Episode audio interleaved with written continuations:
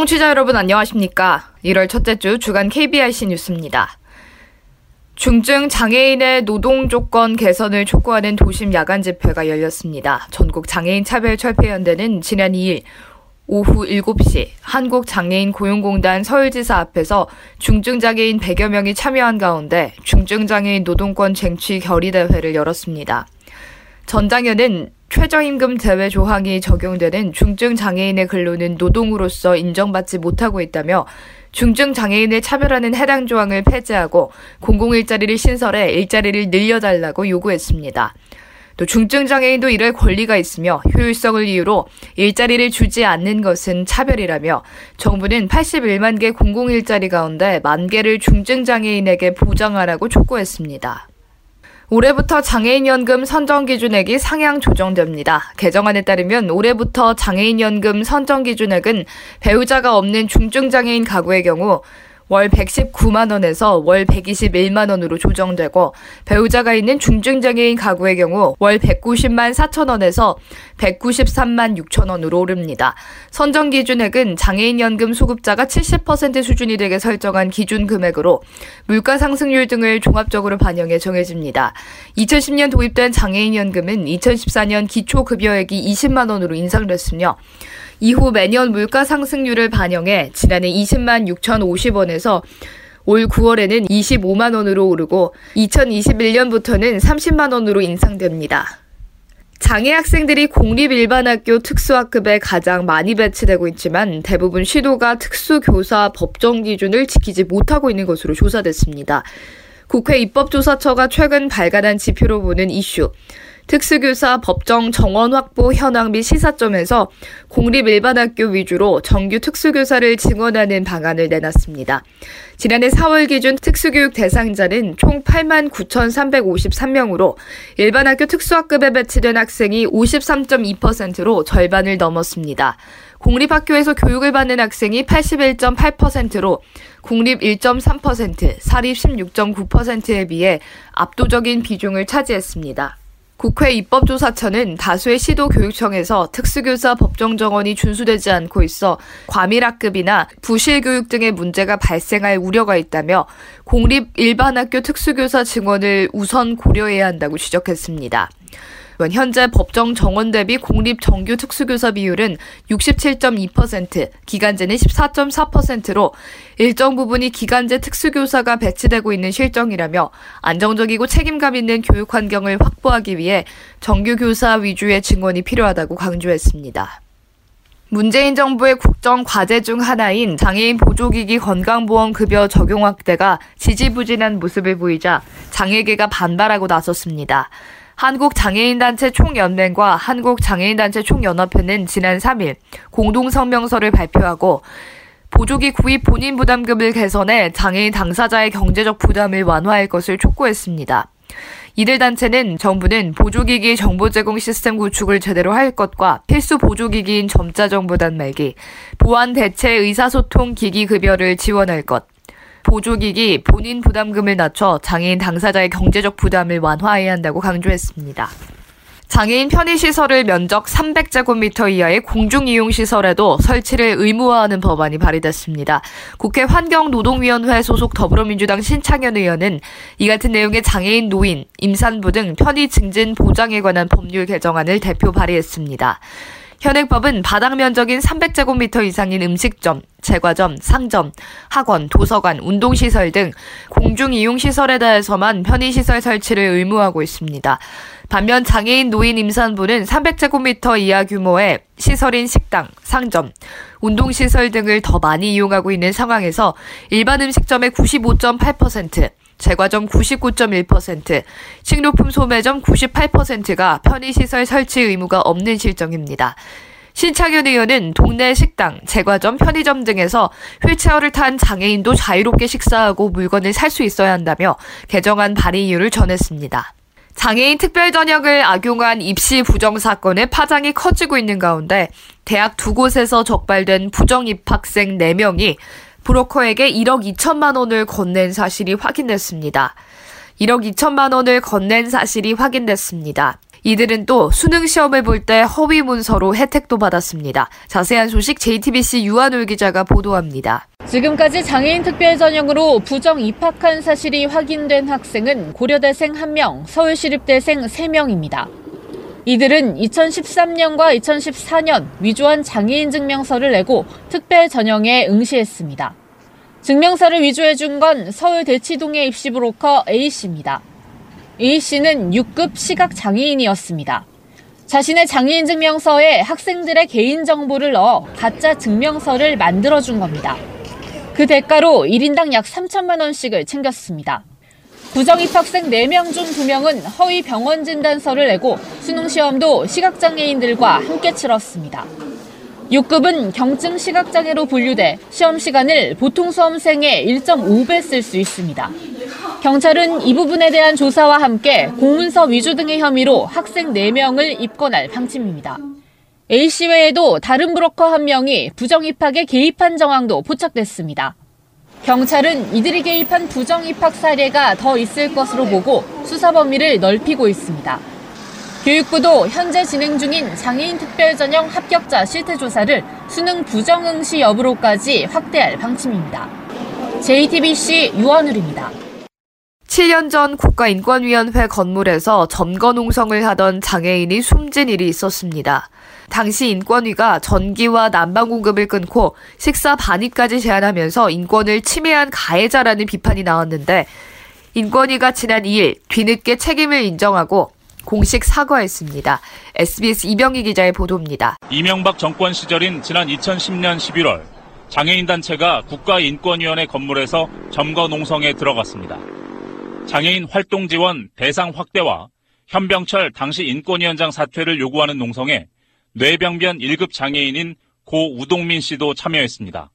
농성이 길어지자 인권위는 자체 대응 매뉴얼에 따라 12월 들어 전기와 난방 공급을 끊고 장애인 활동 보조인 출입과 식사 반입까지 제한했습니다. 이런 반인권적 조치 때문에 우 씨는 전동 휠체어 충전이 안 돼 화장실도 제대로 가지 못했고 난방이 끊기는 바람에 감기까지 걸렸습니다. 고열과 복통 때문에 병원으로 옮겨졌지만 병세가 악화해 우 씨는 결국 7년 전 숨졌습니다. 국가인권위원회 혁신위원회는 이 사건에 대해 유족에게 사과하고 진상조사팀을 구성하라고 권고했고 인권위는 이를 받아들였습니다.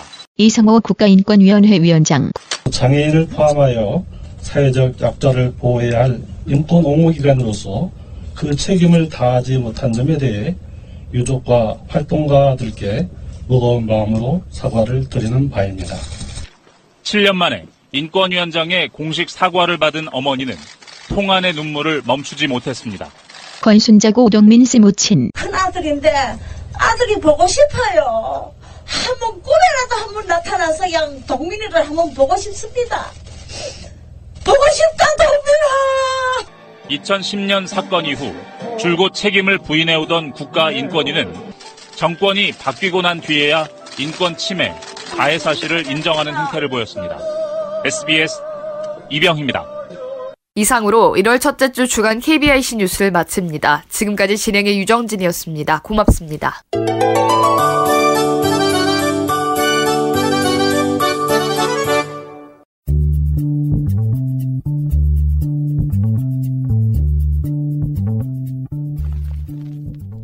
안녕하세요. KB 카톡에서는 청취자 여러분과 같이 고민하고 최신 정보를 전하는 글을 매주 선정해서 소개해드리고 있는데요. 이번 주 KB 카톡에서는 에이블 뉴스에 실린 칼럼을 살펴보겠습니다. 장애 극복 아닌 두려움 극복 보여준 영화 원더. 선천성 안면 기형 어기와 주변 사람들의 특별한 이야기. 칼럼니스트 차미경. 낭독자 김보미. 커피 전문점에서 내가 캐러멜 마끼아또를 주문할 때마다 꼭 덧붙이는 요구사항이 있다. 최대한 달지 않게. 그러면 10중 8구 종업원은 그러려면 뭐하러 캐러멜 마끼아또를 먹어 하는 표정으로 나를 딱 1.5초쯤 바라본다. 그런 까다로운 요구에도 불구하고 용케도 내가 원하는 딱 그만큼의 달지 않은 캐러멜 마끼아또가 혀 끝에 와닿을 때 느낌은 이루 말할 수 없이 행복하다.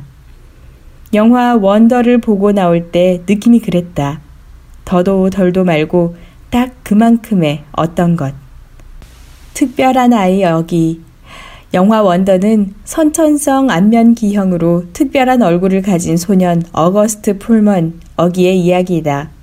수많은 죽음의 고비를 넘기며 무려 27번의 수술을 견뎌내고 드디어 10살이 된 어기가 처음으로 학교라는 곳을 가게 되면서 겪는 험난한 여정을 통해 어기뿐만 아니라 그 가족, 그리고 그 친구들까지 커가는 모습을 보여주는 모두의 성장기이다.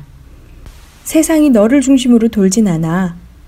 특별한 외모 혹은 장애를 가진 아이가 학교에 들어가서 겪게 될 이야기들은 사실 너무나 예측 가능해서 뻔해질 가능성이 매우 높다. 세상 어디나 특별함은 특이함이 되고 나아가 이상한 것, 두려운 것으로 인식되기 때문이다. 자신의 얼굴을 가리기 위해 헬멧을 쓰고 다녔던 어기는 이제 학교에서는 더 이상 헬멧을 쓸 수도 다른 아이들의 따가운 시선을 피할 수도 없게 되었다. 심지어 영화 스타워즈에 등장하는 다스 시디어스나 반지의 제왕의 골룸으로 불리기도 하는데 모두 괴물의 대명사다. 아이들은 어기의 손이 닿는 곳마다 만지면 전염병이 옵는다며 전염병 놀이를 하기도 하고 처음으로 마음을 열었던 친구 잭마저 할로윈데이에 가면을 쓰고 나타난 어기를 알아채지 못하고 자신은 어기처럼 생기면 자살해버리고 말 거라며 친구들과 시시덕거린다. 그 모든 것에 너무나 큰 상처를 입게 된 어기는 더 이상 학교에 가지 않겠다고 선언하지만 어기의 누나 비아는 세상 모든 일이 다 너와 관련된 일은 아니라며 모든 일을 자신의 외모 탓으로만 돌리는 어기의 태도를 나무란다. 사실 비아는 어기의 그런 태도가 밉기도 하다. 어기가 태어난 이후부터 지금까지 온 집안의 사랑과 관심은 어기에게만 집중돼 왔다고 여기기 때문이다. 어기는 태양이고 그 가족은 그 주변을 중심으로 도는 행성과 다름없다고 생각해 왔던 비아.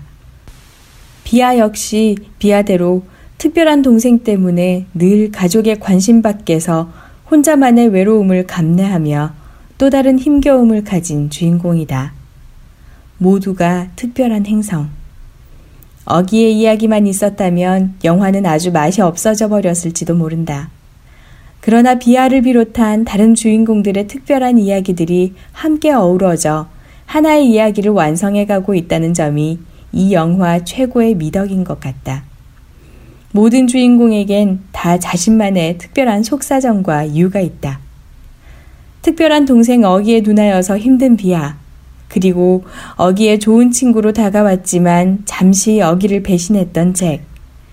또 다른 비아의 절친이었지만 어느 순간 비아를 외면해서 비아를 몹시 가슴 아프게 했던 미란다의 이야기까지 영화는 각 주인공들의 그들만의 이야기를 보여주며 평범한 사람들이 사실은 각자의 공전주기와 자전주기를 가지고 서로의 주변을 돌고 있는 특별한 행성들임을 떠올리게 한다.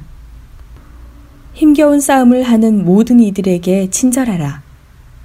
중간중간 뭉클해지는 장면도 여럿 있지만 그 중에서도 어기가 수많은 이들의 갈채와 환호 속에서 최고의 학생에게 주어지는 영예로운 상을 받는 마지막 장면은 아마 많은 관객이 손꼽는 장면이 되지 않을까 싶다. 삶에 힘겨운 싸움을 하는 것은 어기만이 아니다. 우리 모두 힘겨운 싸움을 하는 연약한 존재들이며 각자의 중심을 도는 그 특별한 행성들에게 우리는 모두 그들의 행로를 격려하고 친절해야 한다는 것. 그리고 기적은 바로 그런 특별한 행성들이 이루어내는 매일의 평범한 조화라는 것을 마지막에 눈물을 훔치며 느끼게 된다. 어기는 그 자체로 기적이며 더불어 우리 모두 역시 기적이라는 것에도 감사하게 된다. 더 맛있는 영화를 위하여 영화도 영화지만 때로는 슬며시 꺼내는 뒷이야기가 더 재미있는 것들도 있는데 그 중 하나는 어기가 상을 받는 장면에서 이 영화의 원작자 RJ 팔라시오를 까메오로 볼 수 있다는 것. 어기에게 환호와 걸체를 보내는 수많은 사람들 속에 그녀가 있다. 그녀는 어느 날 슈퍼마켓에서 만난 안면기형을 가진 아이를 보고 이 소설을 쓰게 됐다고 한다. 원작인 아름다운 아이를 통해 영화 속에서 보지 못했던 다른 주인공들의 마음도 들여다볼 수 있다. 특히 아름다운 아이가 출간된 지 3년 후에 후속작으로 출간된 아름다운 아이 줄리안 이야기에서는 영화 속에서 어기를 못되게 괴롭혔던 줄리안의 이야기를 가슴 찡하게 만나볼 수 있다. 못된 아이, 나쁜 아이로만 여겨졌던 줄리안의 이야기를 통해 그 아이만이 가진 특별함을 엿볼 수 있을 뿐만 아니라 영화에서는 간단하게 다루어졌던 학교 폭력을 다루는 올바른 학교 시스템과 바람직한 어른들의 자세란 어떤 것인가를 이 책을 통해 더 자세하게 들여다 볼 수 있으니 꽤 유용한 부록이 될 것이다.